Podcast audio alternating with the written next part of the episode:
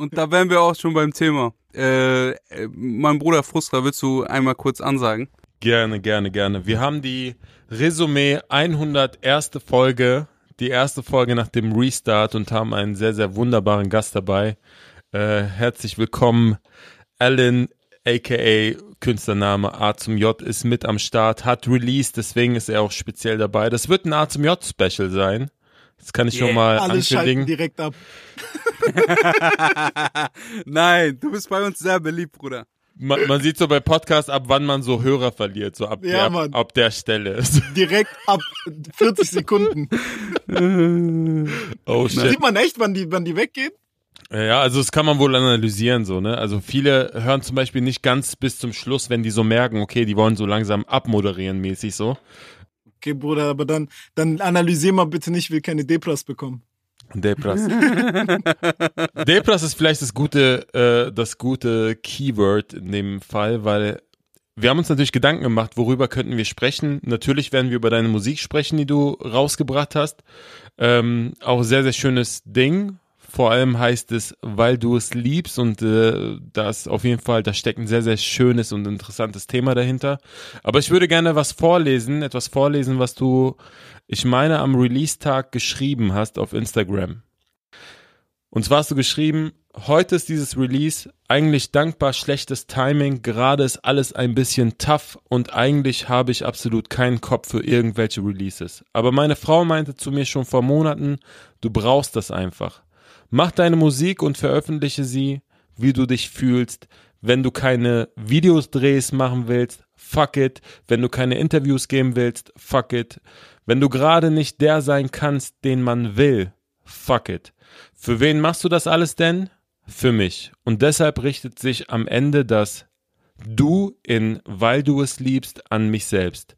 Der Titelsong vom Tape entstand in einer Phase, in der ich sehr mit mir gekämpft habe und unglücklich war. Und trotzdem schleppte ich mich jede Woche vor eine Kamera, um mehrere Stunden live im Internet gesehen zu werden. Trotzdem hatte ich etliche Sessions mit Künstlerinnen, trotzdem habe ich versucht, als Familienvater und Partner zu funktionieren. Man könnte sagen, wow, wie selbstlos, aber vieles davon tue ich für mich, um gesehen zu werden.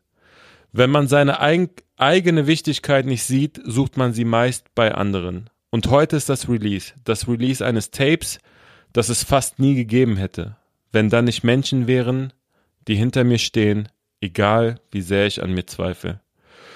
Und aus dem Grund haben wir dich vor die Kamera geholt. Therapiestunde. Zum Interview. Was du nicht wolltest, Bruder. Scheiße. Äh, das war deep, Bruder. Ich habe das sehr gefühlt.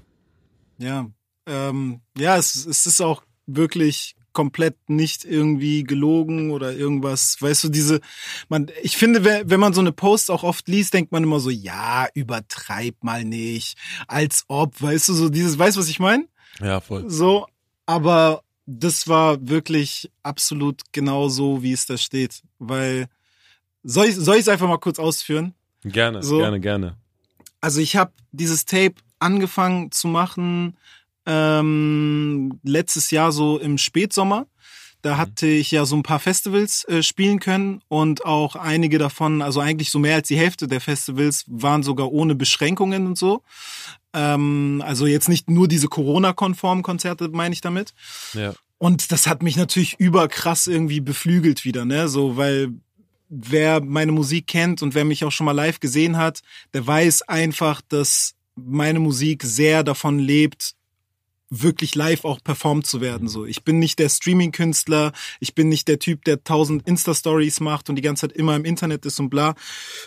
Und deswegen hat natürlich die Pandemie echt hart reingeschissen so. Und ich mhm. habe letztes Jahr habe ich dieses, äh, habe ich mein drei Uhr nachts Album rausgebracht und konnte keine handfeste Tour damit spielen, so halt bis mhm. auf die Festivals. Ja. So, das hat natürlich für dafür gesorgt, um ehrlich zu sein, dass es sich angefühlt hat, als hätte ich einfach 16 MP3s ins Internet geladen und gesagt, weißt du, so MySpace-Zeiten, weißt du? und halt nichts damit zu machen und so. Und ähm, dann ist man so, ich, ich hatte. Außer, außer Top 10 zu charten. Ja, Bro, das ist ja genau das Ding, ne? Guck mal, ich bin das zum ersten Mal in meinem Leben, ja, ich bin zum ersten Mal in meinem Leben Top 10 gechartet, so. Ähm, selbst mit Major-Rücken haben wir das bei weitem nicht hingekriegt.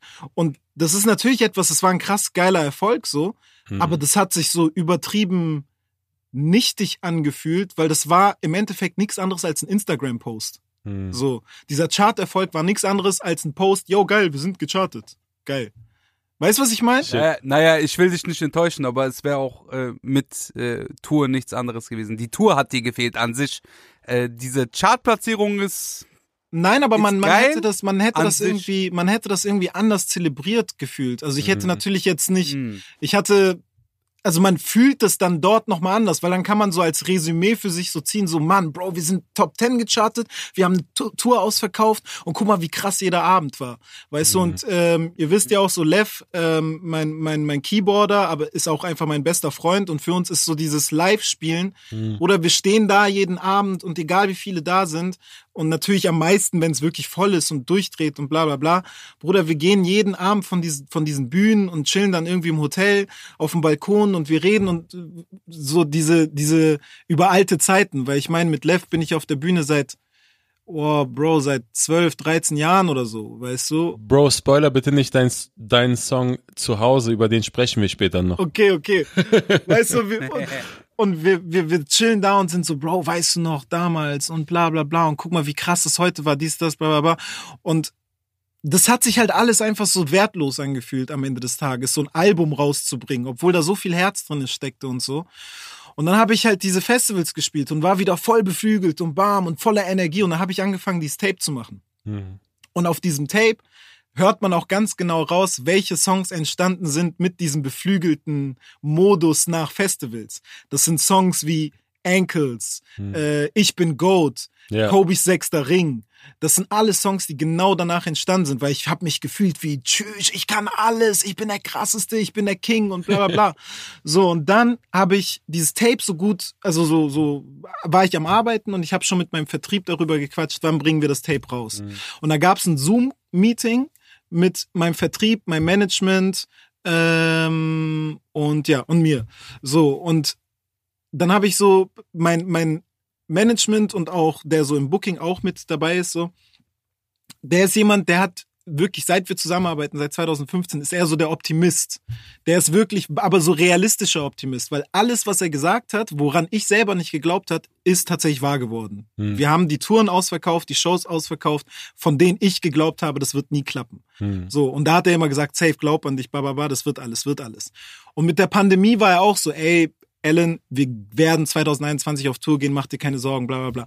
Mhm. Und dann hat, ist es alles nicht passiert und in diesem Meeting ist so ein Klickmoment gewesen, weil ich habe zu ihm gesagt, also ich habe wurde vom Vertrieb gefragt, wann willst du das Tape droppen? Ich habe gesagt, vor der Tour im März 2022. Mhm. Und dann hat mein Management gesagt, wenn es überhaupt eine Tour geben wird. Das war letztes Jahr.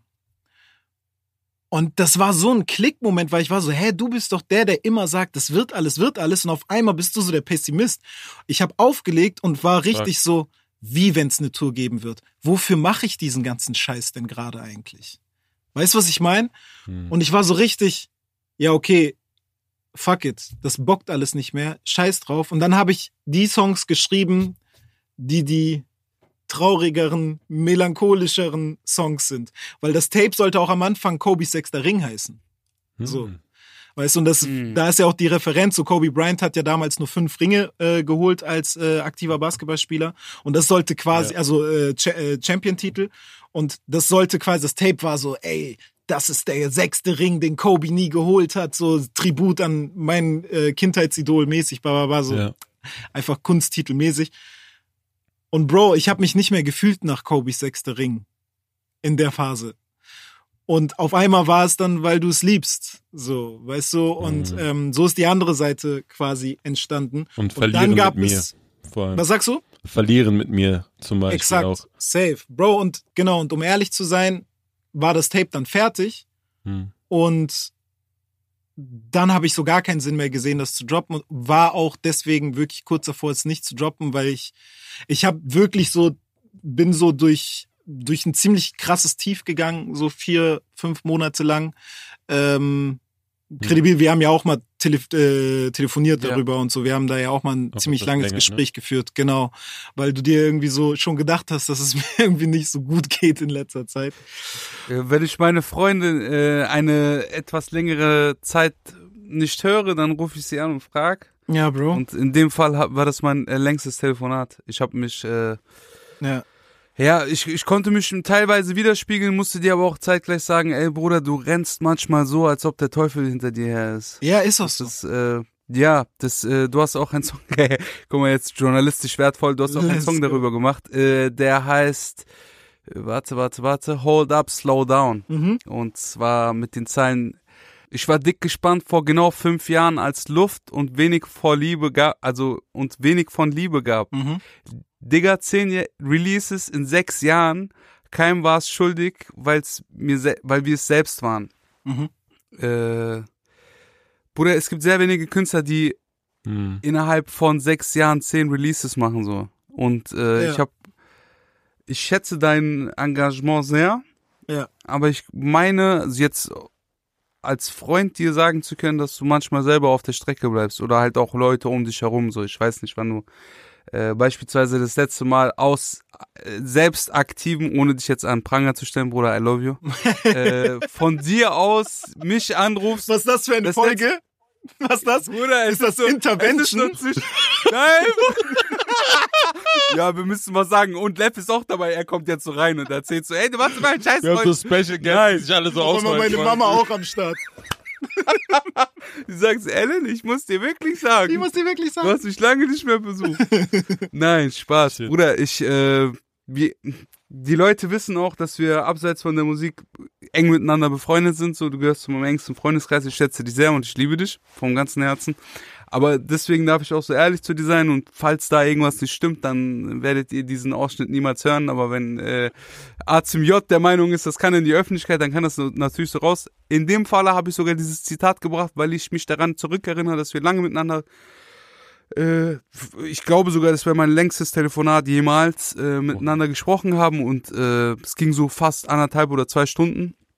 Und äh, da ging es halt auch darum, dass ich das Gefühl habe, dass du manchmal so rennst und sprintest, Oh ja. als ob irgendjemand hinter dir her ist, Bruder, und Ja, dich Bro. jagt. Äh, wie kommt's, dass du nach so einem kurzen Abstand, und ich frage das jetzt als kredibil, Mhm. äh, nach so einem kurzen Abstand nach dem Album so ein Mixtape droppen willst. Also, Weil, äh, darf ich kurz noch was hinzufügen? bitte. du hast, äh, jeder von unseren äh, Gästen hat die Möglichkeit, selber auch noch einen äh, äh, Themenvorschlag zu bringen. Und du hast über Wertigkeit von Musik gesprochen ja. in der heutigen Zeit. Ja. Denkst du, es wird wertvoller, wenn du den Markt zuschippst? Nee. Guck mal, die Sache ist, also fragst du jetzt allgemein, warum ich so viel release oder jetzt Ja, in dem Bruder. speziellen Fall? Warum rennst du? Warum rennst du? Why are you running? Guck mal, Why why, are you are you running? Guck mal, ähm, oha, meine Kamera hört auf zu filmen. Es ist ein Zeichen, er will die Frage nicht beantworten. Nein, Bro. Meine Kamera. Nein, Bruder. Äh, Low, no, Also, aufgehört zu du, ich mach trotzdem weiter. Weil Der äh, kriegt das schon hin. Okay, Oh, es wird shit. heiß. Es wird heiß, Hot Jungs. Tea. Okay. Ich meine, du rennst so, als ob du irgendjemandem etwas beweisen müsstest. Und jeder von uns weiß, dass du krass bist. Das war das in Klammern, was ich nicht gesagt habe. Ey, hier steht wirklich Kenner. Warte mal ganz kurz, wir müssen kurz Pause machen.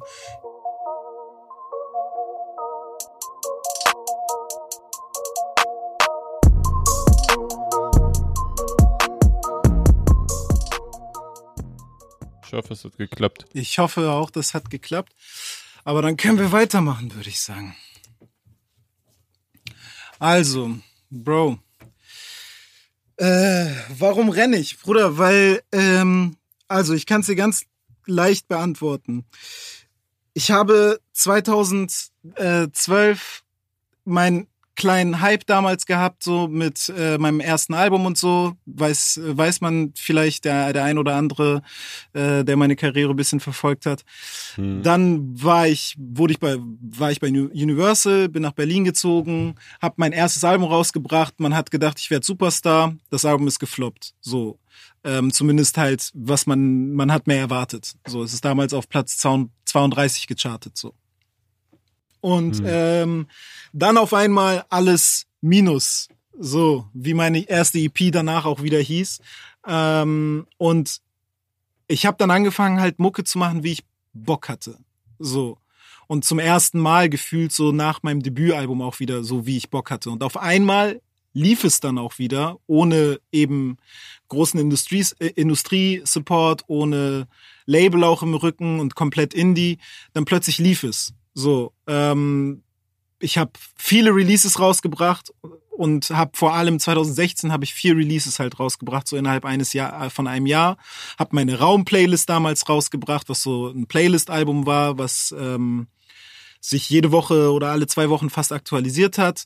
Ich habe die größten Shows meiner bisherigen Karriere gespielt und mhm. es lief alles. Also dieses viel machen hat mir einfach eine große Zeit sehr viel Recht gegeben. So. Ähm, und natürlich, das, das ist ja? beantwortet die Frage noch nicht. Also ich habe einen leichten Hinweis darauf bekommen. Und es ist sehr, sehr interessant, warum du so. aus meiner Sicht wahrscheinlich rennst und was deine Motivation ist. Pass auf. Und in der Zeit, als ich mein Debütalbum rausgebracht habe, da habe ich äh, mein Debütalbum rausgebracht und habe diesen dieses Major-Album gemacht. Und bei diesem Major-Album haben wir auf Biegen und Brechen versucht, ein Hit-Album zu machen, ein riesiges mhm. Chart-Album, riesige Erfolge und bla. Ich saß auch teilweise mit Songwritern zusammen, mit äh, anderen, mit einem anderen Produzenten, der nicht ich selber war. Wir haben wirklich einfach versucht, einen ähm, den Hype nicht nur zu zu, zu gerecht zu werden, sondern das zu übertreffen und wirklich das zu kreieren, so äh, im wahrsten Sinne des Wortes. Und das hat halt nicht geklappt. Und wir saßen über zwei Jahre lang an diesem Album. Und von dem Zeitpunkt mhm. habe ich gesagt, ich mache jetzt einfach Mucke, wie ich Bock hatte. Und habe einfach wirklich aus mir heraus sehr schnell sehr viel Musik gemacht. Und die hat plötzlich sehr viel mehr Anklang gefunden. Und ich war so, ich werde nie wieder mehr zwei, drei, vier Jahre irgendwie an Releases sitzen und bla und dann merken, dass ich damit auf die Fresse falle, weil es keinen mm. juckt. Und das war einfach so dieser, dieser Mitte 20, Ende 20-jährige Alan war einfach so, Bro, lieber sitze ich an einem Album, halt baller alles von meiner, von zwei Minuten an Ideenreichtum und was weiß ich in dieses Projekt rein, aber setz mich dann noch zwei Monate in einen Tunnel, wie es wahrscheinlich wenig mhm. Künstler tun, so sehr in einen Tunnel, wie ich das mache. Ich bin dann auch einfach zwei Monate nicht zu erreichen. So, nicht mal von Leuten, die mit mir in dieser Wohnung wohnen. So, ähm, setz mich zwei Monate in diesen Tunnel, mach ein Album. Wenn es dann aber niemanden bockt, ist scheißegal, weil ich sitze eh schon wieder am nächsten. Mhm weißt du? Und dann bringe ich das raus. Und bam, bam, bam. Aber es hat mir ja alles recht gegeben. Ich habe immer das erreicht und noch mehr, als ich wollte und gedacht habe. Und deswegen dachte ich, Bro, ich kann es mir nicht leisten, auf die Bremse zu drücken. Ich muss die ganze mhm. Zeit pushen, weil ich habe mich in diese diese Dings reinmanövriert, ähm, diese diese diese diese Erwartungshaltung meiner Fans auch teilweise gegenüber, aber auch mir selbst gegenüber, dass Leute mich fragen nach einem Monat, Bro, wann kommt eine neue Musik? So. Hm. Ein Monat nach. Aber das würden sie auch fragen, ja, das würden sie auch eine Woche danach fragen. Ich find's krass interessant, dass du einen Tiefpunkt ja. als Motivation siehst. Ja. Und ich find's krass interessant, dass du etwas als Hype definierst. Ja was viel weniger Verkaufszahlen, viel weniger Zuschauerzahlen, viel weniger, äh, wenn wir jetzt über Zahlen als Erfolg sprechen, Erfolg hatte. Verstehst du, du stehst jetzt an einem viel höheren Hype-Punkt. Also ich finde es krass interessant, dass du ab einem Punkt ein negatives Ereignis als dein deine Karotte vor den Esel spannst. Auch wenn, wenn ich dich jetzt als Esel irgendwie darstelle. Oh, Bruder. Äh, Bruder, es geht eher darum, dass du das als Motivation und als Antrieb siehst und das ist an sich schon etwas sehr, sehr Verrücktes oder sehr ähm, aber es ist doch unnormal. Aber es ist, ja, weiß ich nicht, ob das unnormal ist. Für mich ist das etwas sehr, sehr. Also es gibt ja immer, äh, man sagt ja, guck mal, jedem kann Scheiße passieren, aber es ist doch wichtig, was du dann daraus machst, so, ne? Ob du dann die Motivation mhm. hast, weiterzumachen, vor allem, wenn du dann vielleicht auch von der Industrie dann gedroppt wirst und zu sagen, ey, ich mach's jetzt selber und ich mach's so viel besser, dass die Industrie dann am Ende sagt, scheiße, warum haben wir den gedroppt? Das ist doch eine Variante. Oder du steckst den Kopf in den Sand und, also es ist ja, finde ich, ist ja wie so eine Heldengeschichte zu sagen, ey, guck mal, jemand, der einen Tiefpunkt hatte, kommt dann da raus und sagt, wie, um einen großen deutschen Rapper zu zitieren, ich mach so und ich mach noch schlimmer. so, und Bro, die Sache ist aber, weißt ist doch du. Also, also die Sache ist, erstens, ähm, ich, ich nehme was Negatives als Motivation. Das ist, glaube ich, aber auch so ein Stück weit. Ich glaube, das ist so ein Tick von Leuten, die mit nicht viel aufgewachsen sind. So, Mhm. ähm, Voll. etwas Negatives zu nehmen. Dieses, dieser typische Gedanke, da will ich nicht mehr hin zurück. Wisst ihr, was ich meine? Mhm. Das Ja. werdet ihr genauso haben. So, 100%. dass ihr auch denkt, ey, wir sind mit wenig aufgewachsen, wir sind in einem ähm, Viertel aufgewachsen, was nicht geil war, ähm, in einem Umfeld, wo viele auch auf die verkehrte, schiefe Bahn gekommen sind. Das will ich später nicht haben. Und guck mal, ich jetzt auch noch vor allem mit zwei Kindern so, Ja. Bro, für mich ist halt so, mein Kind oder meine Kinder wachsen in einer Gegend auf, die ich damals halt kannte von maximal Schulkollegen oder so etwas. Mhm. Weißt du? Mhm. Weil sie dann in dem besseren Teil des Viertels waren. Oder von äh, Leuten, wenn man sie später als Erwachsener kennengelernt hat. So, ah, woher kommst du? Ah ja, ich komme von da, ich komme aus Bildstedt, Horn. Ah, und woher kommst du her? Aus Eimsbüttel. Ah ja, krass, das ist da, wo wir nie gewesen sind. Nur vom Hören sagen kennen mäßig. Ah, das ist da, wo, wo man nicht gerne hingeht. Genau. Ah, ja. Das, das umfahren wir immer. Das kannte man nur von U-Bahn-Netz, weißt du? Ja, ja. So, von HVV U-Bahn-Netz war man so, ah, das ist Eppendorf. Ah, okay. Oder das, das war original wie GTA, wenn du es so neu anfängst und dann aus irgendwelchen Gründen kannst du die Brücke nicht überqueren. weißt du? Diese Map ist noch nicht freigeschaltet mäßig. Aber dann, wenn du denkst, wenn du da rüberkommst, dann kommt erstmal dieser Bildschirm, der so kurz einfriert und da steht Welcome to Los Santos. genau das. genau so. Und guck mal, Bruder, bei mir ist es halt einfach so dieser dumme Tick, so dieses, du willst da halt nicht wieder hin und nicht wieder Mhm. da sein, wo du dir Sachen nicht leisten konntest, wo du kacke wohnen musst, wo du kein Ja. Essen oder also nicht kein Essen, aber halt irgendwie Nudeln mit äh, Ketchup oder wie Credibil immer sagt, Ja. äh, Dings, Kelloggs auf, aus tiefe Teller mit Wasser und Gabel. Ja, mit Gabel, Bruder. Vor So, allem mit Gabel. Ach ja. mit Gabel. Und das ist die eine Seite. Das ist die eine Seite, aber was ich muss da auch Frustra ganz kurz einfach nur, äh, weil, weil du es so als Heldengeschichte.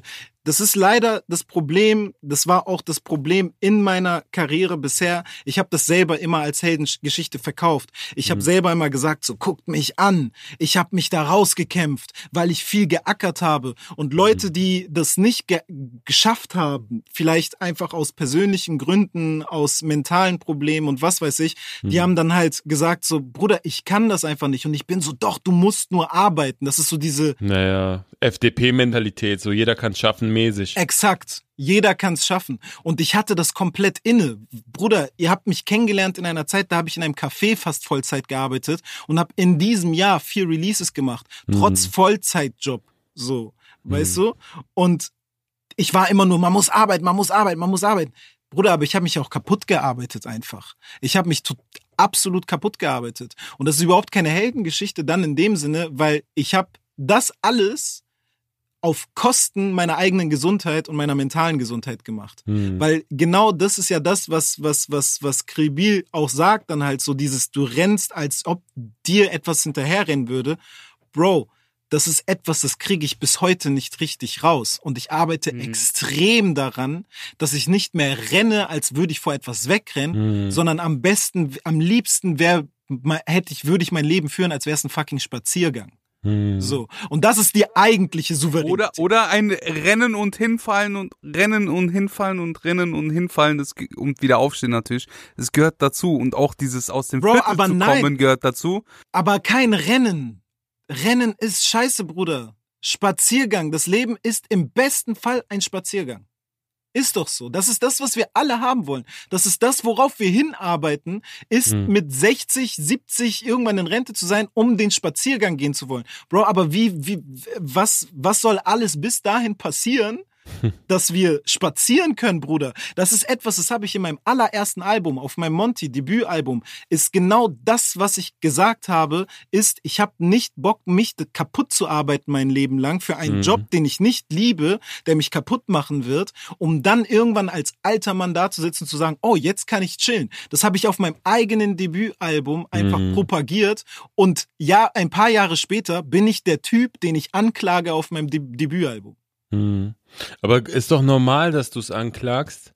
Also es hat ja erstens was mit deiner Reife zu tun, zweitens was mit deiner aktuellen familiären Situation. Du hast zwei Kinder, du hast eine ganz andere Verantwortung als der Ende 20 gehypte A zum J, der jetzt erstmal einen Vorschuss bekommen hat und äh, erstmal keine Geldsorgen mhm. hat sozusagen. Ähm, ja. Das heißt, aus dieser Verantwortung heraus das ist ja ähnlich wie unsere Eltern damals auch nach Deutschland gekommen sind oder wie auch immer und dann arbeiten mussten. Äh, ich glaube nicht, dass einer unserer Eltern irgendwie Bock hat, an einem, an einem Fließband zu stehen bei Siemens oder sonst was, wenn ich jetzt auf die Gastarbeiter eingehe, so. Und genau dieser Punkt, das ist also was du, was du erzählst, ist sehr relatable für mich. So, ich kann das voll nachvollziehen, gerade aus der Verantwortung heraus, weil du ja auch deine Kinder mittlerweile ähm, thematisierst, auch in deinen Songs, äh, was dich auch sehr nahbar macht. Und äh, ich habe dann immer so gedacht, ja klar, dieses Gefühl ist ja kein, äh, ist ja kein spezielles Gefühl, was nur der Ellen jetzt hat, sondern das ist ja so ein allgemeines Gefühl, was jeder Arbeitnehmer auch empfindet, wenn er irgendwann mal merkt, oh Scheiße, mein Leben besteht nur noch aus meinem Job äh, und äh, ich arbeite im Grunde nur noch, äh, um meine Miete zu bezahlen und um einmal im Jahr irgendwie Urlaub zu machen. Jetzt hast du aber als Künstler zwei wirkliche Nachteile im, im Verhältnis zu so einem Arbeitnehmer. Du bist erstens selbstständig, das heißt, wenn du krank bist, wenn du frei machen willst, Urlaub machen willst, etc., dann verdienst du in dem Zeitraum kein Geld. Ja. Das ist schon mal der eine Druck, den du es hast. Es gibt keinen krank. Oh, ich weiß nicht, Brüder.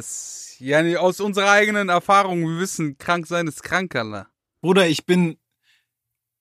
Ey, Erzähl doch mal diese Dings, Alter. Diese Gesichtsgürtelrose? Ey, ich hab Bilder von dir. Bilder von dir überdauern.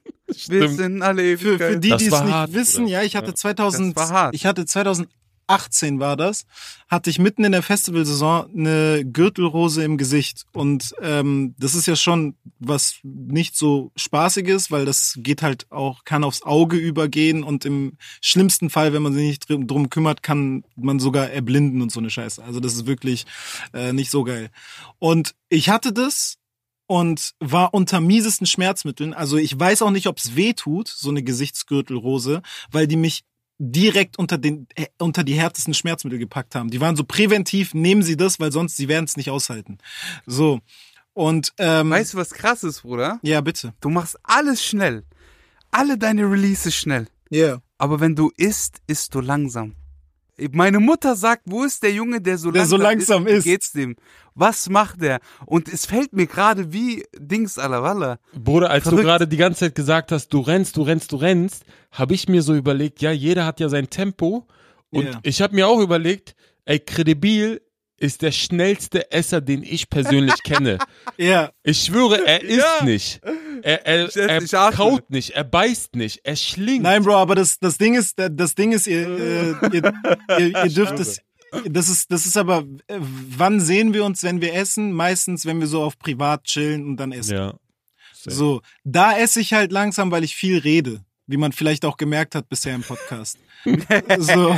Nicht stimmt. Das, äh, Deswegen, ich rede dann viel. Aber wenn ich alleine bin, Bro, also meine Frau zum Beispiel, so, ähm, da bin ich ja nicht alleine, aber so, die sagt oft, iss mal bitte normal und langsam so, weil du schlingst über krass. Und das kommt, und das kommt meistens daher, weil, also Essen ist für mich, wenn ich das nicht unbedingt so auf Freizeit-Chill-Basis mache, sondern auf, ich habe irgendwas zu tun und Aha. mit Kindern zu Hause hast du immer irgendwas zu Ich esse manchmal einfach nur schnell, weil ich weiß, ich muss mich jetzt um meinen Sohn kümmern oder der ist gelangweilt oder bla bla. Ich habe das so in mir und das ist durch den Gastrojob noch schlimmer damals geworden im Übrigen.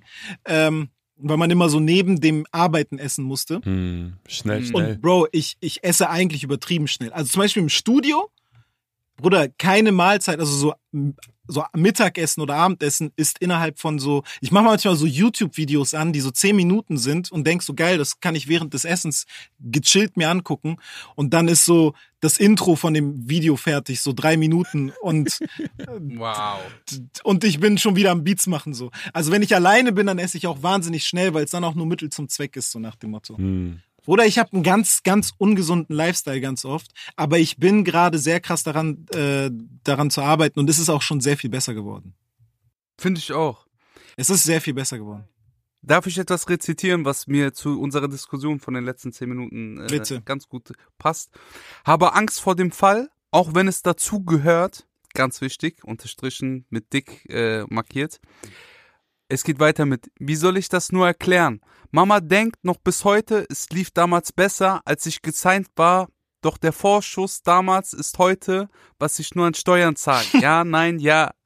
Also es geht, äh, erstmal die letzte Zeile ist übertrieben krass, weil Gott sei Dank hast du sehr viel Geld. Ich weiß nicht, ob du es gerade richtig zitiert hast, aber ähm, Dings. Ich habe das aus äh, Rap, Rap Genius. Ich frage, ich weiß gerade nicht, was was die da sagen, und äh, aber es ist auf jeden Fall. Ähm, äh, Mama denkt noch bis heute, es lief damals besser, als ich gesigned war, doch der Vorschuss ist äh, das, was ich heute an Steuern zahle, nur in einem Jahr. Ah, okay, ja, na, so, so, so. Ich habe Also mir schon gedacht, irgendwas stimmt da nicht. Aber ich habe es halt Genius. trotzdem vorgelesen. Äh, was ich sagen möchte ist, erstmal bin ich sehr froh darüber, dass du in einem Jahr so viel Geld verdienst. Und zweitens finde ich sehr ersichtlich, Bruder, das glaube ich dir. Deswegen, wir sind alle demnächst im Ausland. Ja. Äh, in Dubai. Äh, Tschüss. was ich sagen Madeira. wollte ist, Madeira. äh, bu, bu, bu. Madeira, Bruder, Portugal. Äh, was ich sagen wollte ist, dass du äh, das Angst haben vor dem Fall Mhm. dazu zählst. Und Ja. das ist eine, ähm, so wie du dich diese Motivation nimmst, aus einem alten Fehler äh, einfach einen Antrieb zu finden, zählst du ihn irgendwie positiv dazu und auch deine Zeit und deine Lehre daraus. ja. Und das ist, glaube ich, etwas sehr, sehr Gutes. Das ist etwas, was einem weniger wehtut, so. Bro, ich gewöhne mich langsam auch daran, weißt du, guck mal, die, die, diese, diese Sache ist, durch dieses Rennen und andauernd releasen und andauernd am Start sein und immer ne, funktionieren, ba, ba, ba, ba, ba, Hm. das sorgt ja auch dafür, dass ich dauerpräsent bin. So. Jetzt kommen wir zum Thema, Bruder. Na. Ja, die eigentliche Frage war ja, die eigentliche Fra Frage war ja, wird Musik kostbarer, wenn man viel von ihr released? Nein. Absolut nicht. Dadurch wird sie nicht kostbarer. Ähm, aber wir leben halt einfach in dieser beschissenen Zeit, ähm, wo Quantität leider immer mehr Qualität ähm, ersetzt. Ja.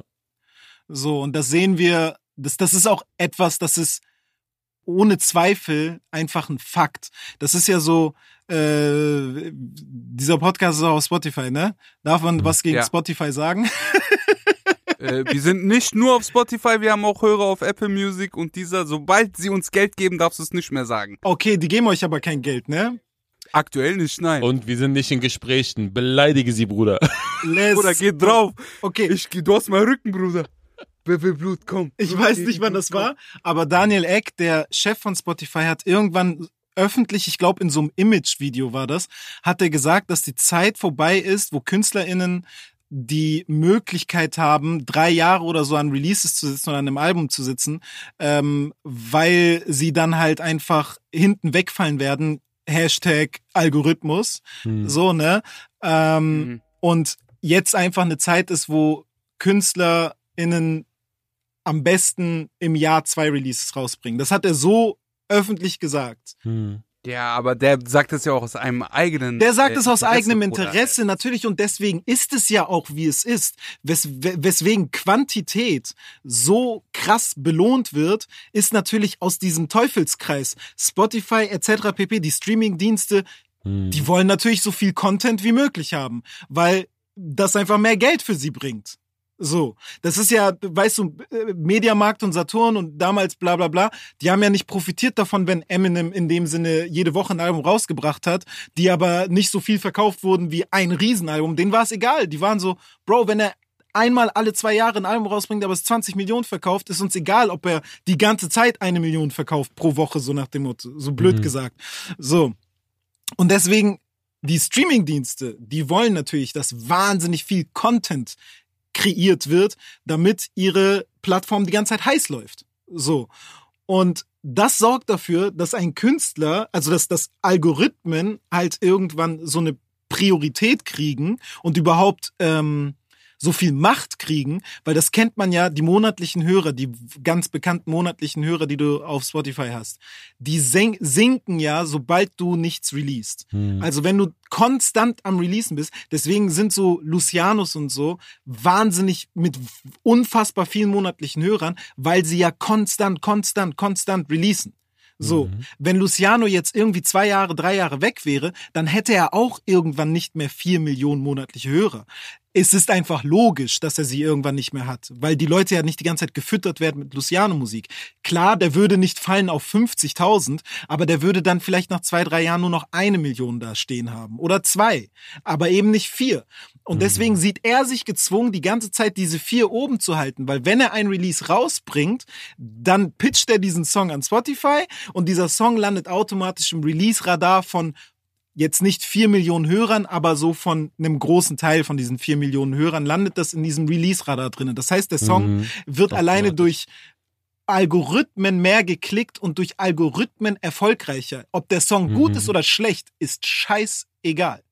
Er wird so. erstmal gestreamt. Er wird erstmal gestreamt. Es sind ja auch heute ist ja auch nicht mehr wichtig, ob Musik beliebt ist, sondern nur, ob der Algorithmus greift. Hm. Musik muss nicht mehr gemocht werden, um erfolgreich zu sein. Musik muss einfach nur viel gestreamt Moment, werden. Moment, Moment, Moment. Ja, du bitte. definierst Erfolg daran, wie oft sie gestreamt wird. Meine Frage ich war, rede wirtschaftlich. Ich rede vom wirtschaftlichen. Er, er, also Dings, äh, also er sagt ja auch aus der Sicht von Spotify. Ich rede aus der Sicht von Spotify, aber ich rede jetzt auch aus der Sicht eines Künstlers. So. Und aus der Sicht eines Künstlers ist es natürlich so, Bro, wir, ich lebe von der Musik. Die Musik ja. ist mein Job. Die Musik bezahlt mir meine Rechnungen. So. Und mhm. de facto ist es nicht, also ich, es ist sehr schwer für mich zu sagen, von dem, wie wenig ich auch in dem Sinne streame, weil ich habe keine Milliarden Streams auf meine Sachen so, ist einfach so, Bro, ich muss viel rausbringen, damit diese Algorithmen bei mir nicht komplett runterfallen. Ja. So, weil ich habe einfach fucking Rechnungen zu bezahlen. Ich als Indie-Künstler vor allem habe auch keine Vorschüsse und so etwas. Ich lebe wirklich von meinen Einnahmen, die generiert werden. Hm. Das heißt, ich vor allem als Indie-Künstler bin noch mehr als alle anderen, die bei Labels sind, dazu gezwungen, viel zu machen. Hm. Weil wenn ich nichts mache, habe ich keinen 200.000 Euro Vorschuss, der da liegt und ich sag so, Bro, ich bin dann mal im Sommer, äh, mache ich so Songwriting Camp mit diese Infinity Pool. Das gibt's bei mir nicht, wenn ich nicht release. Nee. So. Aber es könnte es geben. Wenn was? Wenn du Bock darauf hättest. Ja, aber dann müsste ich ja noch mehr releasen wieder, weil, weil ich, ich, ich muss mir das ja leisten können. Also weißt du, was ich meine? Die Musik wird natürlich nicht wertiger und das ist ja auch die Krux und das ist das, das, das große Problem des Künstlerdaseins, ist dieses sich rar machen, ist teuer geworden. Ja. Aber wahnsinnig teuer. Oh ja. Ich merke das selber. Ich bin jetzt, warte. Äh, das letzte Mal haben wir released äh, zweit, Ende 2020. Da hatten wir ungefähr 110, 115.000 monatliche Hörer. Wir gehen yeah. jetzt extra, weil wir hier so einfach gestrickt sind auf Spotify. Und jetzt habe ich 16.374 Hörer. Beunruhigt dich das? Überhaupt nicht. Warum nicht? Naja, weil ich erstens lange dabei bin und zweitens meine Musik dadurch nicht schlechter wird. So, ich bin auch nicht mehr wert, wenn da jetzt 10 Millionen stehen würde. Diese Erkenntnis habe ich irgendwann gewonnen, Gott und sei Dank. Und ich sage dir, Bruder, damit bist du ungefähr 95 Prozent in der Szene damit schon einen ganz großen Schritt voraus, dass du so denkst. Danke, Bruder. Aber auch 95 Prozent der Szene, die darin etwas sehen, die werden sehr einsam bleiben, glaube ich. Also ich bin der Meinung, dass ich mich unabhängig gemacht habe dadurch, dass ich weiß, ey Bro, Release und es läuft gut, du bist nicht besser. Release und es läuft schlecht, du bist, bist nicht schlechter. Nicht schlechter. Es ist nur eine Zahl und es ist alles in Ordnung, solange wir Gottes Segen spüren und unsere Musik machen dürfen. Und das ist etwas, was ich auch langsam lerne, Bruder. Das ist jetzt etwas, mhm. was ich langsam lerne. Bruder, ich bin seit paar Monaten bin ich auch zum Beispiel in Therapie, so, weil da mhm. geht es auch genau um solche Sachen, nicht um Zahlen, nicht um, da geht es tatsächlich eher um, ich hatte mit einem guten Kumpel von mir, sehr guten Freund von mir, äh, Shoutouts an PRZ an der Stelle, an Pschemek, der ist, äh, mit dem habe ich früher Musik gemacht, der ist jetzt Psychotherapeut, so, der hat mir einen Ausdruck genannt, den fand ich sehr, sehr interessant. Da habe ich mich sehr viel mit auseinandergesetzt, und zwar Instant Gratification. Mhm. So, sagt es euch was? Nee. Das ist tatsächlich ein Belohnungssystem, was in uns Menschen einfach drinne ist, dass wir ähm, Instant Gratification ist quasi direkte ähm, Resonanz? Ähm, ja, direkte Belohnung. So. Mhm. Und Das habe ich ganz, ganz stark. Social Media, Social Media, Bedient das doch. ähm, Musik machen, bla bla bla, sind alles wirklich so Instant Gratification ähm, Multiplikatoren. Das ist wirklich einfach, Social Media ist, ist eigentlich nur Instant Gratification. Zum Beispiel, wenn du einen Song machst, kredibil, kennst du ja selber. Mhm. Du sitzt im Studio, du machst einen Song, du findest den überkrass. Du feierst den des Grauens, du bist so, Bruder, wenn der rauskommt. Was willst du am liebsten machen mit diesem Song? Hochladen. Direkt hochladen. Du willst sofort. Es ist unmöglich. Ich fahre nach Hause und das der einzige Moment, wo ich glücklich bin, ist der, also mit diesem Song, ist der Moment, wo ich nach Hause fahre das erste Mal. Ab morgen ist er wieder out und dann ist die Luft schon raus und der Hype und Aber auch was wie ich das verkaufe. Ich kann ihn nicht hochladen, so unmöglich. Der kommt sowieso erst in zwei Wochen raus. Aber und bei mir sogar noch Frühestens. länger, weil es noch so Exakt. über den Vertrieb geht und Mhm. tralala. Exakt. Ja. So, aber am liebsten würdest du diesen Song nehmen und der Welt zeigen. Was macht man Ja, dann natürlich. meistens? Man zeigt ihn seinen Freunden, man lädt es in irgendwelche WhatsApp-Gruppen rein. Oh, ey, hört euch das an, Ja. der ist überkrass, bla bla bla. Oder auch eine Hörprobe über Instagram oder so. und ne? da kommen wir genau zu dem Punkt, Frustra. Ja. Was machen die Leute? Die posten dann, wie sie im Auto sitzen und diesen Song laut pumpen auf Instagram, in den Stories, TikTok, whatever, Hm. damit die Leute direkt das sehen, aber nicht damit die Leute es direkt sehen und, yo, das ist für meine Fans, weil das ist nicht für deine Fans, das ist für dich. Mhm. Das ist für dich, damit Leute dir direkt Feuer-Emojis schicken und du direkt Mhm. die Instant Gratification, die direkte Belohnung dafür bekommst, dass du gerade im Studio warst. Mhm. Weil sonst Aber das ist ja auch gut, etwas für sich zu machen. ja, Bro, aber sonst kriegst du die Belohnung nämlich erst irgendwann auf Tour oder irgendwann, wenn das Ding rauskommt oder irgendwann, irgendwann, irgendwann. So. Und vielleicht kriegst du die auch gar nicht, vielleicht ist der Song ja Chöp. Mhm. Vielleicht ist der Song ja Trash. Das weißt du ja nicht. Deswegen machst, kannst du auch gut mit Instagram testen, ob der Song ankommt gerade, den du gerade Richtig. gemacht hast. Oder auf TikTok. Oder auf TikTok. Und das ist halt genau das, das Problem. Und du sagst gerade, ja, ist gut, du machst was für dich selbst. Jein. Das ist nichts anderes als McDonalds. So. Das ist nichts anderes als McDonalds, diese Insta Instant Gratification. In dem Moment, in dem du es machst und bla und postest und was weiß ich, ist es wie so ein fetter Big Mac, wo du sagst, oh, bla, bla, bla, der ist so geil, bla, bla, bla. Aber danach fühlst du dich trotzdem irgendwie scheiße, weil du bist so, oh, ich habe gerade so einen Müll gegessen. Und, und vor allem nach einer Stunde habe ich wieder Hunger. Und du hast wieder Hunger. Und das ist das Ding, Bruder. Das ist Social Media. Du bist vielleicht in dem Moment Mhm. happy, aber du willst morgen nochmal so einen Post haben und übermorgen nochmal so einen Post haben. schaffst halt so und eine der scheiß erste Moment, so, ne? natürlich. und der erste Moment, wo dieser Post nicht mehr so krass ist, ist für dich ein, du spürst eine innere Leere des Grauens. Zum Beispiel TikTok, das ist ganz schlimm. TikTok, die ersten drei Posts, glaube ich, oder ersten vier Posts werden von denen krass gepusht. Mhm. So, du kriegst viel mehr Likes oder nicht Likes, sondern viel mehr Views auf deine Videos, als du später vielleicht kriegst. So, weil die viel mehr gepusht werden vom Algorithmus, diese ersten vier. Warum? Damit du süchtig gemacht wirst von dieser App. Damit du deine ersten Videos hochlädst und siehst, oh, voila, 20.000 Views. Tschüss, ich mach nächstes Video. Nächst, wie nur 2000 Views. Okay, ich muss ganz viele Videos wieder droppen, damit ich wieder auf diese 20.000 komme. Das ist nichts anderes als wie zum Beispiel, das, das ist Sucht. Das ist einfach, das ist das, das ist die Definition von Sucht. Die Definition von Sucht ist nicht, dass ich zum Beispiel rauche, weil ich sage, oh geil, Zigaretten schmecken richtig geil, weil de facto tun sie das nicht. Aber das ist einfach eine Sucht. Ähm, Das ist ein Verhalten.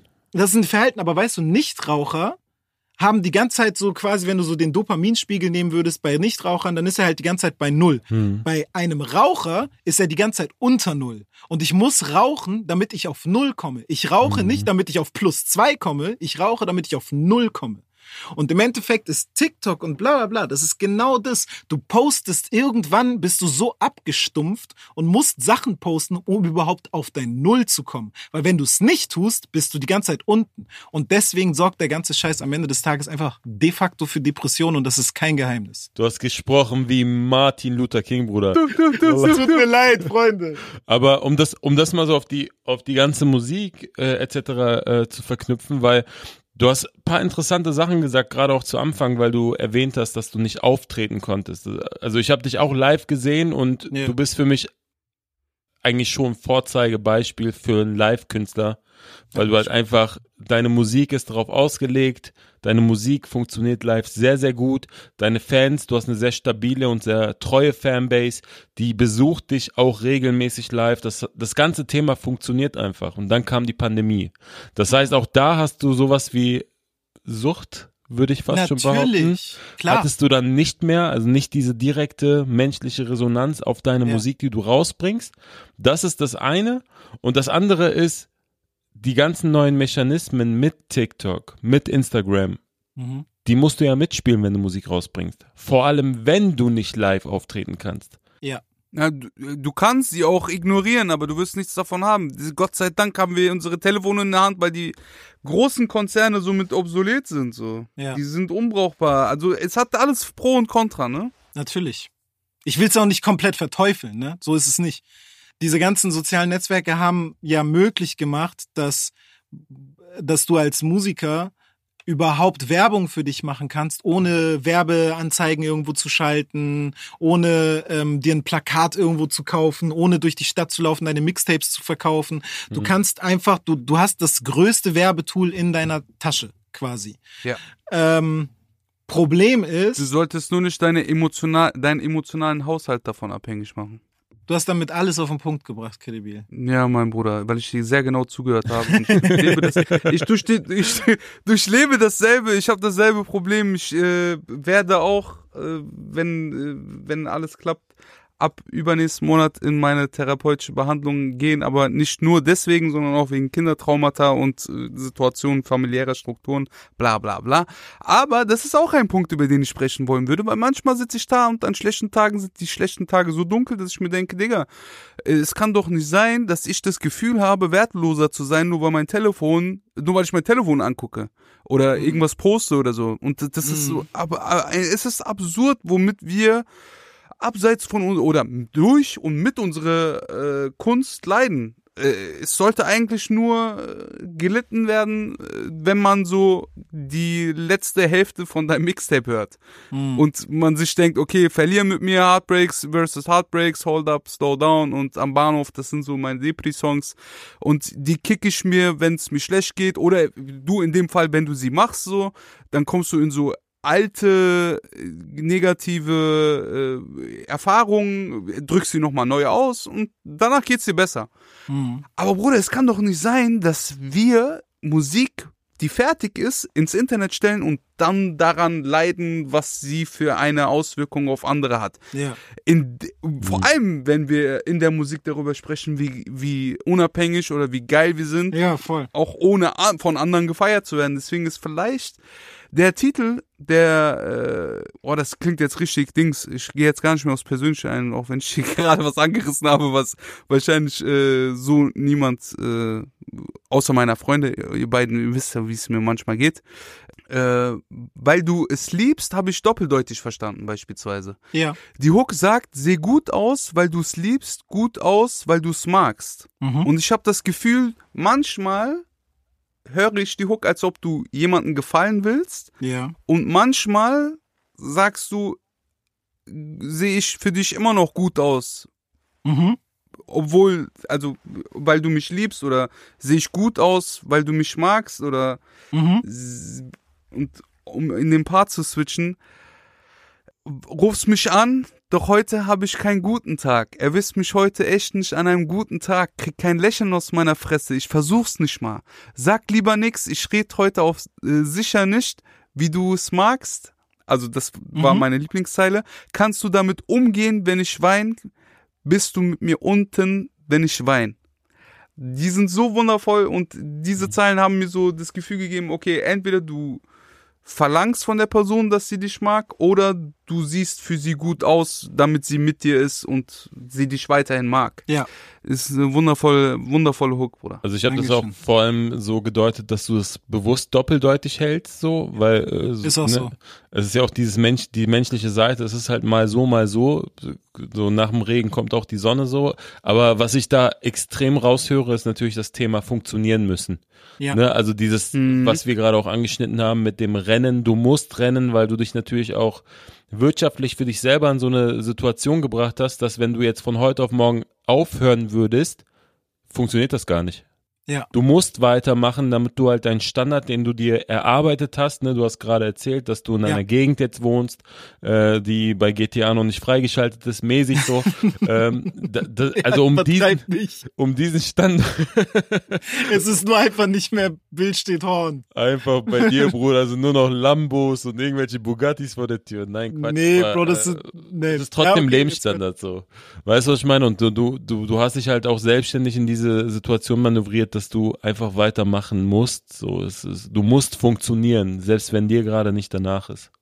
Ja, also deswegen ist auch tatsächlich der, der Titel und der Song hat sogar noch eine dritte Ebene, das Hm. mit dem, weil du es liebst, an mich selber gerichtet ist. Dass dieses Hm. Ich sehe gut Da aus, kommen wir wieder zurück zum, genau. ich gucke in den Spiegel und sage, ich sehe gut aus, weil du es liebst. Ich gucke in den Mhm. Spiegel, ich, ich funktioniere, weil ich es selber, Genau. ich will mich selber so, ich will mich selber funktionierend sehen. Hm. Weißt du? Nicht nur andere, sondern ich mich selber. Und das ist das Schlimmste eigentlich an der ganzen Sache. So, und das ist ja auch, es ist ja auch so, dass dieses ähm, anderen äh, Gefallen ist ja nichts altruistisches, so das ist ja nichts selbstloses, das ist ja etwas, das du für dich in dem Moment tust. Du willst anderen Mhm. gefallen, weil du gefallen willst, weil du gerne gemocht wirst, weil du gerne Liebe kriegst für das, was Mhm. du bist und das, was du was was du ausstrahlst und was was was weiß ich. So ähm, geliebt werden von anderen Personen, das machst du ja, also du willst dich ja nicht in diese Position reinmanövrieren, weil du es für jemand anderen tust, nach dem Motto. Hm. Weißt du, auch diese Lüge, die irgendwie so, so Rapper immer so droppen, so dieses Mann, das Album ist für euch. Halt's Maul, Bro. Was für, für euch? Ja, voll. Da, w- Digga, ganz ehrlich, guck mal, ich bin ein riesengroßer Kanye West Fan, so. Kein Geheimnis.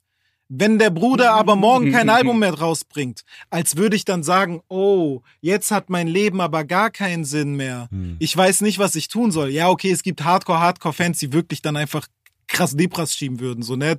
Äh, Stichwort Take That. Aber, ne, aber das Ding ist, ich, niemand ist abhängig von, von einem A zum J-Release, Dicker. Niemand auf dieser fucking Welt ist von irgendeinem Release abhängig. So. Ne, also jetzt emotional, fansmäßig, bla bla bla. Weil es gibt ganz viele andere MusikerInnen, die du feiern kannst. So. Dieses, yo, ich mach das für euch. Das ist Bullshit. Du machst es für dich. So, du Mhm. machst es, weil du geliebt wirst. So. Und du machst es, du, du gehst durch all diese Stationen des Leids in deinem Releases, in deinen, deinen Songs und bla bla bla. All diese Sachen machst du für dich, damit du Bestätigung bekommst, oh krass, Mann, wie geil, bla bla bla. Genauso, wenn du eigentlich happy bist, aber du musst jetzt einen deepen Song schreiben, weil die Leute lieben dich für diepe Songs. Du machst es nicht für die Leute, weil du denen helfen willst oder whatever. Du machst es, weil du einfach geliebt werden willst, weil du ganz genau weißt, Mhm. oh, der Happy Song, den ich gemacht habe, der kam nicht so krass an. Also muss ich mich in ein Trauma äh, retraumatisieren selber, damit ich gefühlt werde. Sierra Kid hat irgendwann mal letztens gepostet, weil- weil der so in Therapie war Hm. ähm, hat er gepostet, oder beziehungsweise äh, nicht in Therapie, der war ja wirklich so stationär im Krankenhaus und bla bla bla. Und er hat dann gepostet, wenn's mir irgendwann nicht mehr schlecht gehen sollte, hört ihr meine Musik dann immer noch? Nach dem. Motto. Also fühl, fühlt ihr mich immer noch, liebt ihr mich immer noch? Voll. Und das fand ich so krass auf den Punkt, weil er ist krass bekannt für genau diese Musik. Damit ist er erfolgreich geworden. Das ist ein schwieriges Thema, ja. Das, Das ist ein äh, wahnsinnig schwieriges Thema. das haben wundervolle Menschen. Äh, zuletzt hat es Dizzy äh, auf einen Song, auch ein gemeinsamer Freund, äh, Dings auf dem Song. Boah, den habe ich auch hoch und runter gehört. Den hattet ihr doch hier auch besprochen, glaube ich. Ja, ja, ja, ja. Warte, warte, warte. Ich kann jetzt nicht einfach so den Podcast damit, Irgendwas mit äh, beenden, Depression. Dass ich nicht genau, Sexy Depression, Sexy Depression. Bruder. Sehr gut, danke. Ja, äh, wenn ihr einen krassen Song darüber hören wollt, es gibt einen Song von Dizzy, der heißt Sexy De Depression, weil äh, es äh, ein Verhängnis ist, mit etwas erfolgreich zu sein, was man immer wieder abrufen muss. Im Zweifelsfalle ist das sogar etwas, was etwas melancholisches oder depressives ist, was den Leuten auch viel geben kann, aber dem, der es erschafft, immer wieder etwas nimmt. Hm. Natürlich. Das ist ein sehr, sehr, sehr interessantes Thema. Bruder, die erste Single von diesem Tape war Ankles mit Lugatti. So, der Song ist komplett nur Flex, der Song ist komplett ignorant und einfach wirklich nur dumm. So, das ist wirklich einfach so, ey, ich bin der geilste Punkt Ende. Wie man sich auch manchmal fühlt. Ich bin ja auch nicht den ganzen Tag traurig. Und Mhm. Dann hat jemand dazu gepostet, äh, der neue Song von AZMJ, so, ähm, äh, geht mir nicht so gut rein. Ich vermisse ihn. Ich vermisse den AZMJ von Songs wie bla bla bla bla bla. Also hat dann so Songs genannt, die alle traurig sind. Hast du ihm gesagt, red nicht mit mir so, sonst werde ich salzig. Hast du ihm gesagt? Nein, Bro, ich habe nix gesagt, aber ich dachte mir so, krass, du willst mich leiden sehen. Ja, also, ja, will, will er das? De facto sagt Hm. das das aus. Du findest AZMJ nur geil, wenn es AZMJ scheiße geht.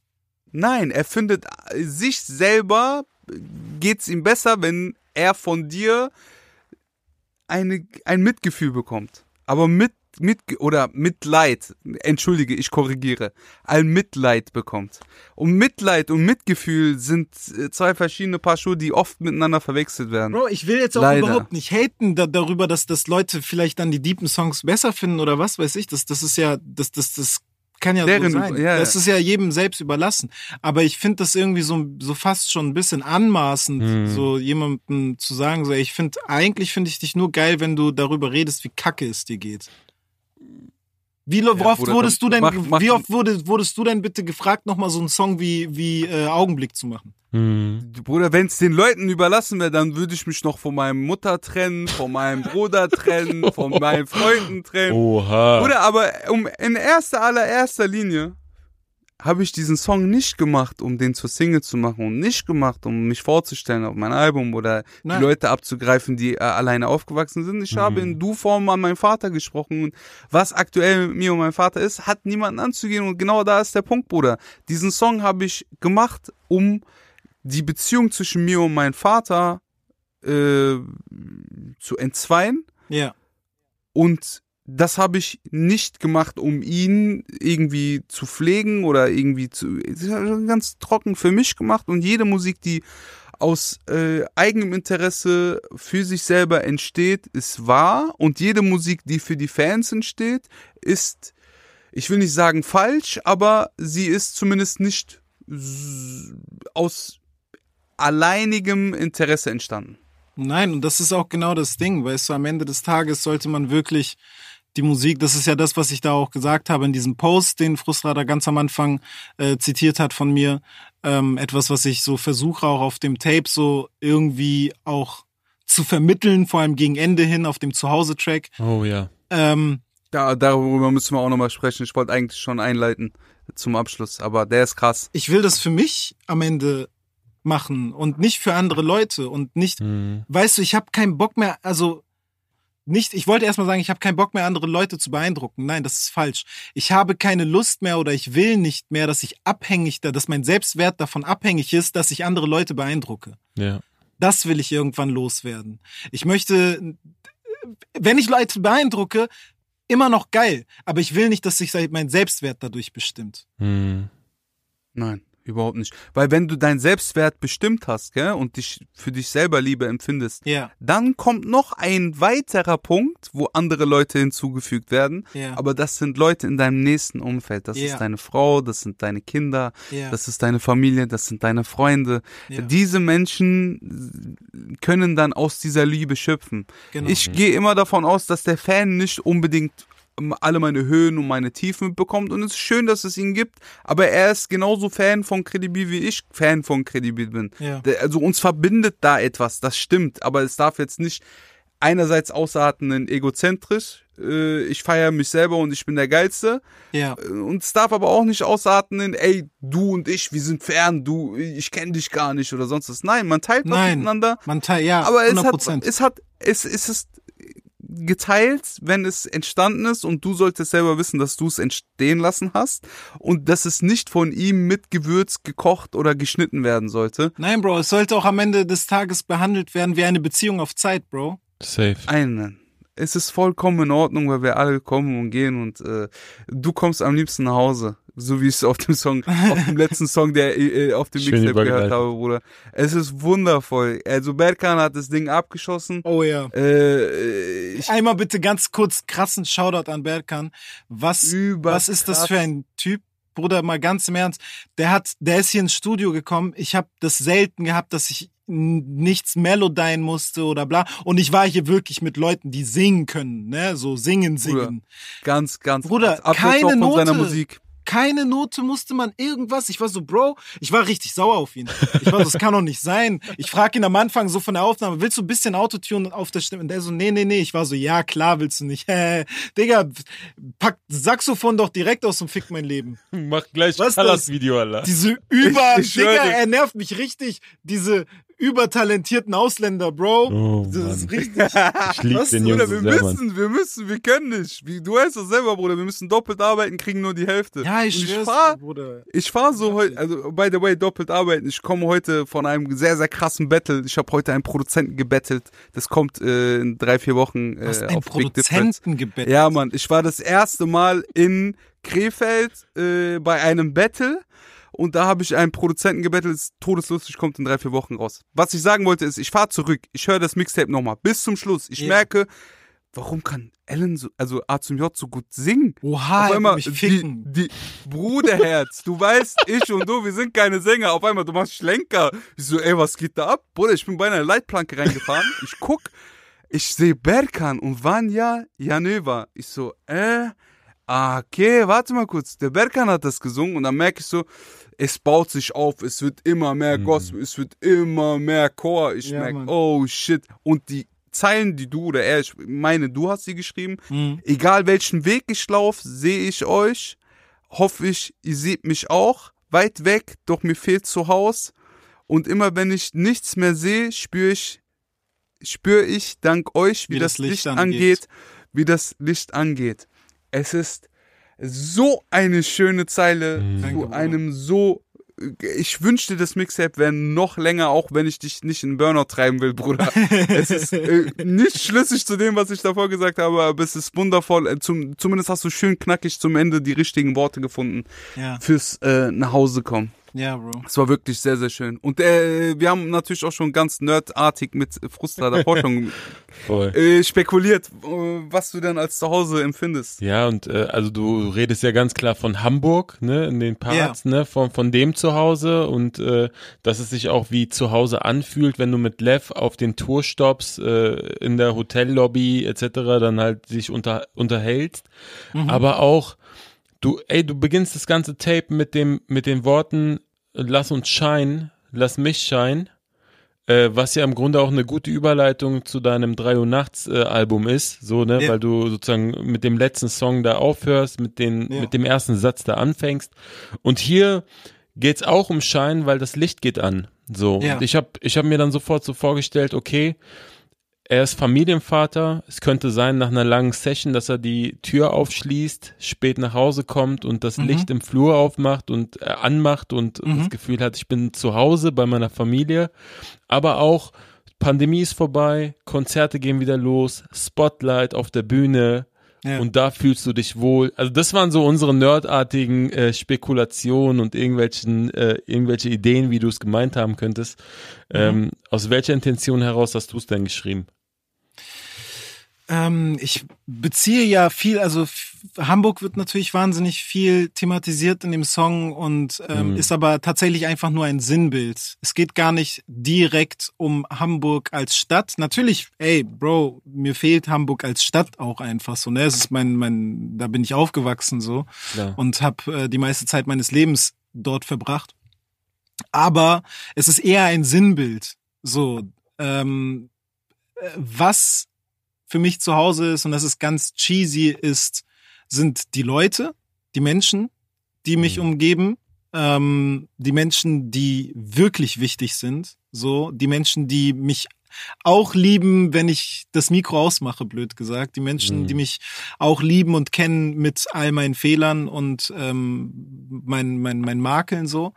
Und das ist für mich natürlich zu Hause. Und das ist ähm, aber nicht nur das, weil jetzt hast du die Bühne erwähnt. Das ist auch mein Zuhause. Es ist eigentlich das Sammelsurium so, also wirklich die Mhm. Collage aus allem, was mich irgendwo vermeintlich glücklich macht, Hm, ist für mich gesagt. mein Zuhause. So und Mhm. nicht das, was ich denke, also man, man, man verwechselt ja oft auch dieses Glücklichsein so. Man, man weiß ja auch oft gar nicht, was einen wirklich glücklich macht. Das ist das Thema Instant Gratification, was wir vorhin hatten. Ähm, das ist auch das Thema äh, ne, Sucht, was wir irgendwie hatten, bla bla bla. Wir wissen oft als Menschen gar nicht so richtig, was uns glücklich macht. So, wir sind sehr viel abgelenkt von Dingen, die uns gesagt werden, dass sie dich glücklich machen. Mhm. So. Ja, ähm, Bruder, wir fallen sehr oft in diese äh, Falle. Falle. Ja, Bruder. Genau, das ist wirklich es. eine Falle. Anders kann es Wir fallen da ähm, ganz oft rein und denken ganz oft, uns machen irgendwelche, pff, sei es Reichtümer glücklich, sei es irgendein Lifestyle, sei es geliked zu werden im Insta, auf Instagram und was weiß ich wo. Ähm, all diese Sachen denken wir irgendwie machen uns glücklich, aber ähm, das ist definitiv nicht das wirkliche, wirkliche Glück, denke ich. Und ähm, ich, die Bühne beispielsweise ist für mich auch ein Moment, ähm, der mich wahnsinnig glücklich macht und gar nicht mal jetzt so, weil ich dort gefeiert werde und wow, du bist ein Star in dem Moment und bla bla bla, sondern viel eher, weil ich mich das, was ich tue und mich selber dort auch irgendwie so wertgeschätzt fühle. So sicherlich auch etwas, das viel in meiner Vergangenheit liegt, dass ich mich oft nicht wertgeschätzt gefühlt habe als Jugendlicher, äh, in der Schule meinetwegen, bla. Ich war jetzt kein Mobbing-Opfer oder sonst irgendwie etwas, aber ich habe mich einfach oft nicht wertgeschätzt gefühlt in meinem Leben. So, Mhm. und ähm, Du bist ein wundervoller Mensch. Dankeschön, Bruder. Aber. Dankeschön. Direkt aufbauende Worte. Aber am Ende des Tages arbeitest du jetzt gerade dran. Ne? Ich arbeite Darum krass ja. daran. Und ich arbeite krass daran, mein Zuhause in dem Sinne zu definieren, wie, wie, wie ich es will und nicht wie andere es vielleicht von mir wollen und wie, wie, wie es erwartet wird quasi, dass, dass das ein Mhm. Zuhause ist. Vielleicht wird auch die Bühne irgendwann nicht mehr als mein Zuhause definiert, weil es dann wirklich ein Ort ist, einfach an dem ich A zum J bin und es auch genieße, A zum J zu sein. Aber es hat mit Ellen nicht besonders viel zu tun. Noch hat es sehr viel Ja. mit Ellen zu tun. Ähm, das ist auch okay. So, Mhm. jeder braucht auch irgendetwas, was irgendwie eine Sucht ist, ist auch okay, wenn das eine Sucht ist von mir. Aber ich versuche definitiv meinen Selbstwert sehr viel mehr in dem zu finden, was wirklich in mir drinne steckt. Und das ist halt zu Hause. Das ist der Begriff von zu Hause von mir. Für mich. Voll. Also, an alle unsere Hörer, falls ihr es noch nicht mitbekommen habt und den Podcast bis hierhin trotzdem äh, fleißig mitverfolgt habt, der äh, das Mixtape ist draußen. Checkt A zum J, checkt A zum J auf Insta, checkt A zum J auf Spotify. Gebt Spotify Likes und shared bitte von dort, damit der Algorithmus hoch an die Decke geschoben wird. äh, aber ich hoffe, ihr hattet einen kleinen Einblick darüber, dass hinter A zum J ein wundervoller äh, selbstkritischer, wenn nicht äh, sogar mh, etwas zu selbstkritischer Mensch steckt. er ist wirklich ein, ein, eine Herzensseele, ein sehr, sehr, einer meiner engsten Freunde. Ich bin sehr froh, dass du heute da warst, mein Bruder. Bruder, du machst gerade einfach so Werbung für Ellen. So, Bruder, damit die Leute wissen alle, das ist, das ist kein schlechter Mensch, das ist mein Freund. werdet Freunde. So, nee, weißt du, nicht hört sein Mixtape, sondern werdet Freunde mit Ellen. Ey, ich wünsche, ich wünsche euch so einen Freund wie Ellen. Ah, ich komm, wünsche euch Bruder. so einen Freund so. wie Ellen. Yo. Nein, Bruder, du Ja. weißt, du weißt, Ich küsse liebe doch deine. Ich Augen. liebe auch, ich liebe auch meinen Bruder äh, Frustra, Mehmet. Bruder, weiß ich doch. Dankeschön für eure Zeit. Danke, dass du da warst, Bruder. Danke, dass ich da sein durfte, Bro. Bis nächste Woche 18 Uhr Montag. Yay.